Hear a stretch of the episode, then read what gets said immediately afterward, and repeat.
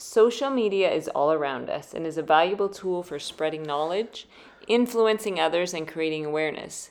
Today, we will learn from Toronto born Christina Andaya and how she uses social media to create community and share about her own MS journey. Christina is a spokesperson for MS Canada and recently was a panelist for the So This Is MS conference in Toronto. Christina acquired her master's in sociology from York University and even competed in 2019 in the Miss Galaxy beauty pageant. So, are you ready to get social with Christina? So, welcome to the MS Gym podcast. I'm really excited for my guest today. I actually met her when I attended So This Is MS event in Toronto. It was a really exciting event because all the kind of the social media influencers got together and shared about their own journey, sharing their life with with chronic illness with MS. So, without further ado, I'd like to introduce you to. Hey everyone, I'm Christina Andaya, your favorite MS fighting beauty queen, all the way from Toronto, Canada. Awesome. Awesome. So, can you tell us? Obviously, this is the MS Gym podcast. Can you tell us a bit about where your life was and how MS kind of showed up? Oh, yeah. So, in terms of my origin story, we can start with that. Sure, so, that's great. Yeah, so it began seven years ago. Surprisingly, I still can't believe it has been seven years. But essentially, I started to have tinnitus ringing in my ears. And then after getting a couple of a hearing test from my ears, nose, and throat doctor, he indicated that my hearing was fine. It was perfect. But the thing is, he wanted to get an MRI just to ensure.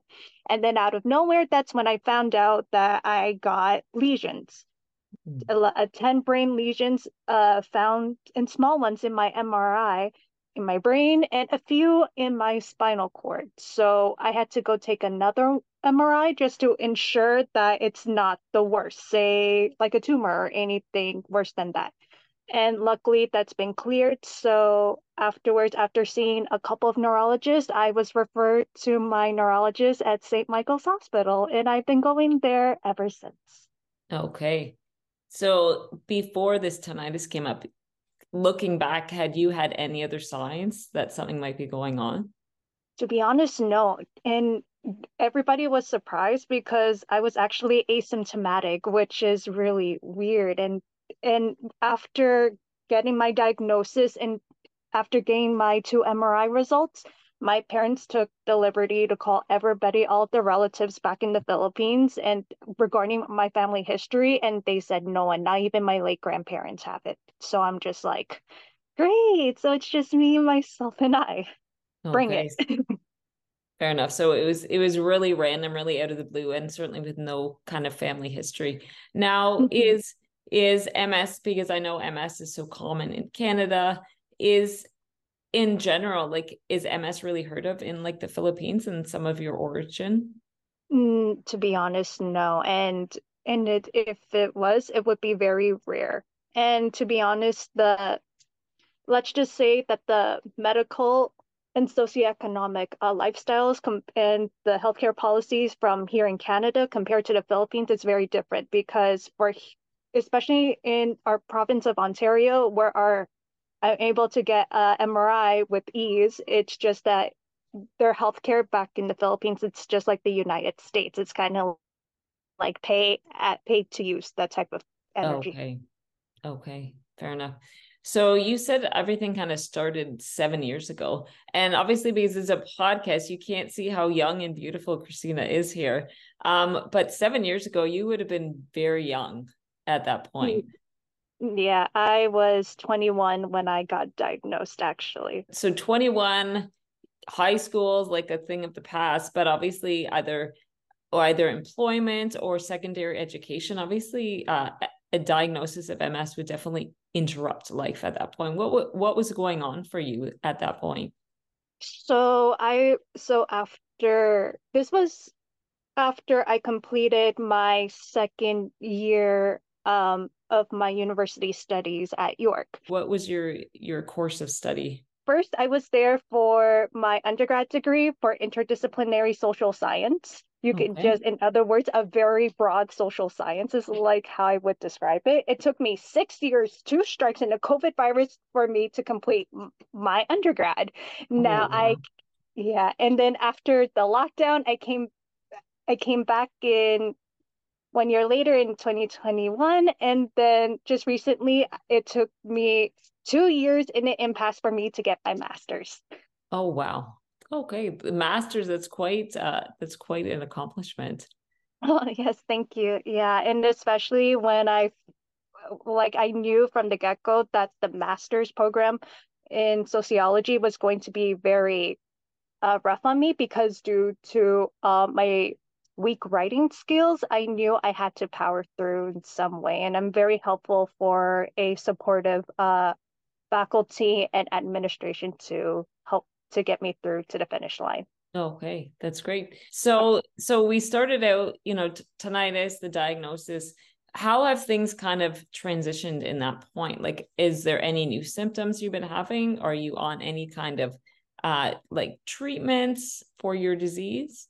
So over the span of seven years, I literally went going from asymptomatic and tinnitus all the way down to experiencing like fatigue and more brain lesions in my mm-hmm. MRI to a point of getting back pain. And then eventually I started to take um, Tecfidera, which is like a DMT type of oral pill, if you will.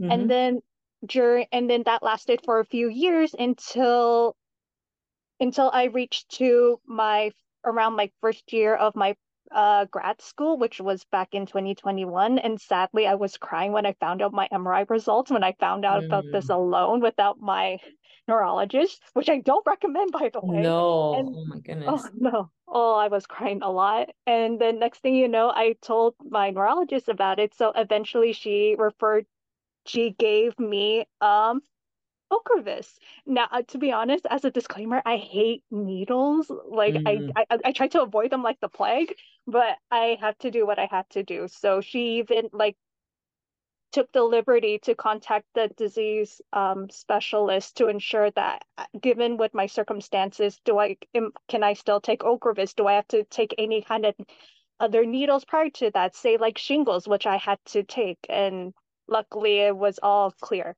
and I have mm-hmm. all I have to do is just have to get like uh, blood work done every certain amount of months before my Ocrevus. So okay. yeah, it worked out pretty well ever since. But lately, another new symptom, which I promise I will tell my neurologist, is um weakness in my thighs, and it's kind okay. of scary. Yeah, and it, and I'm just like.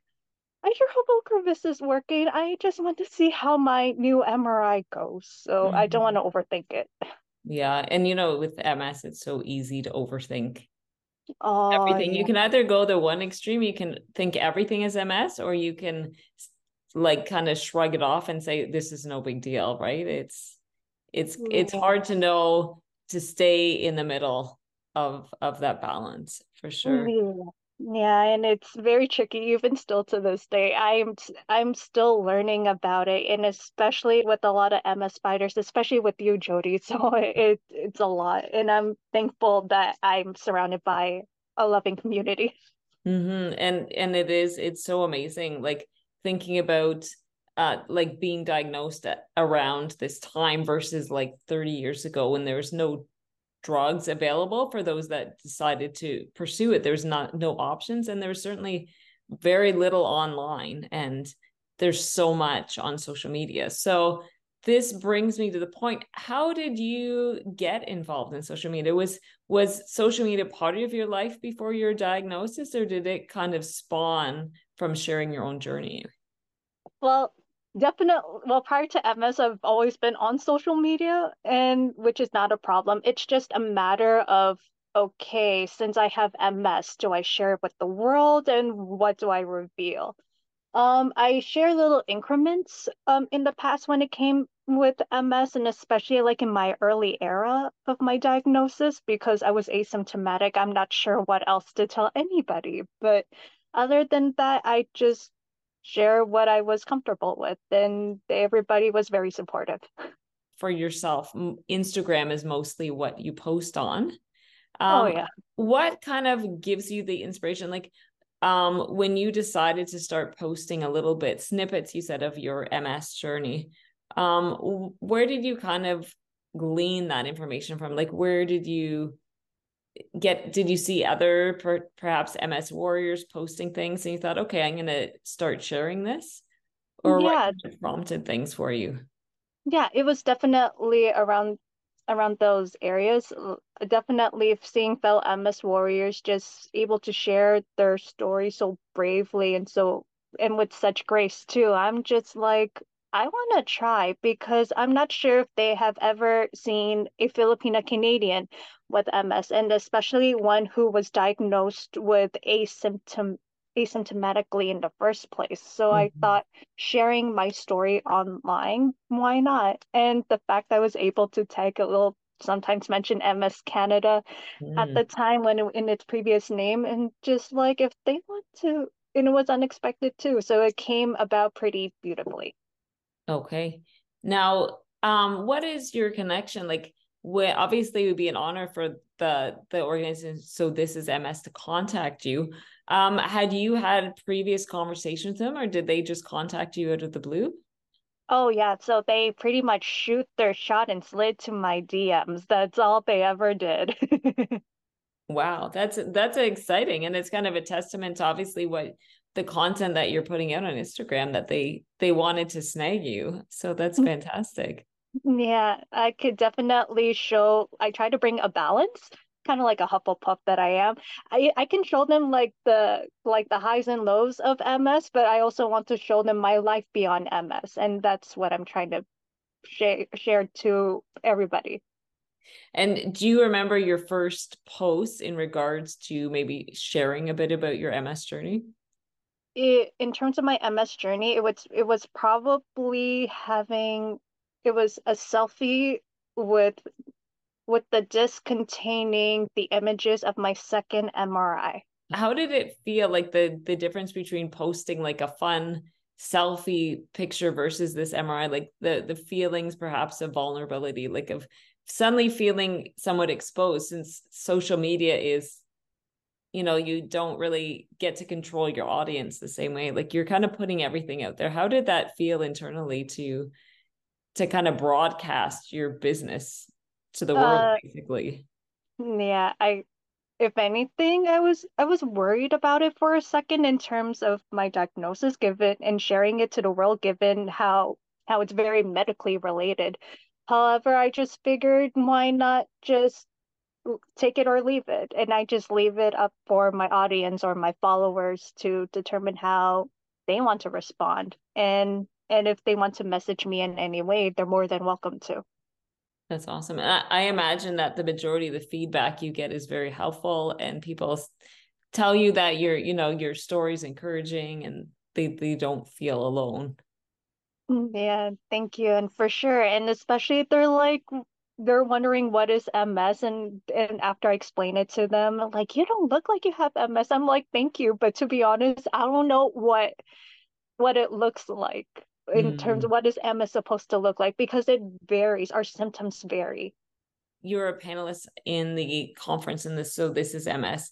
What what message did you like? Were you envisioning or hoping to impart as you shared on the panel? Because for me being there, I hope, despite of my bubbly energy, that that I also despite of what what I look like on the outside, I do face my own battles mm. too, mm. and each one varies and in case if anybody wants to know how to like how does one balance their life with ms and especially with social media i'm i'm just there and willing to be there for it with an open mind and an open heart.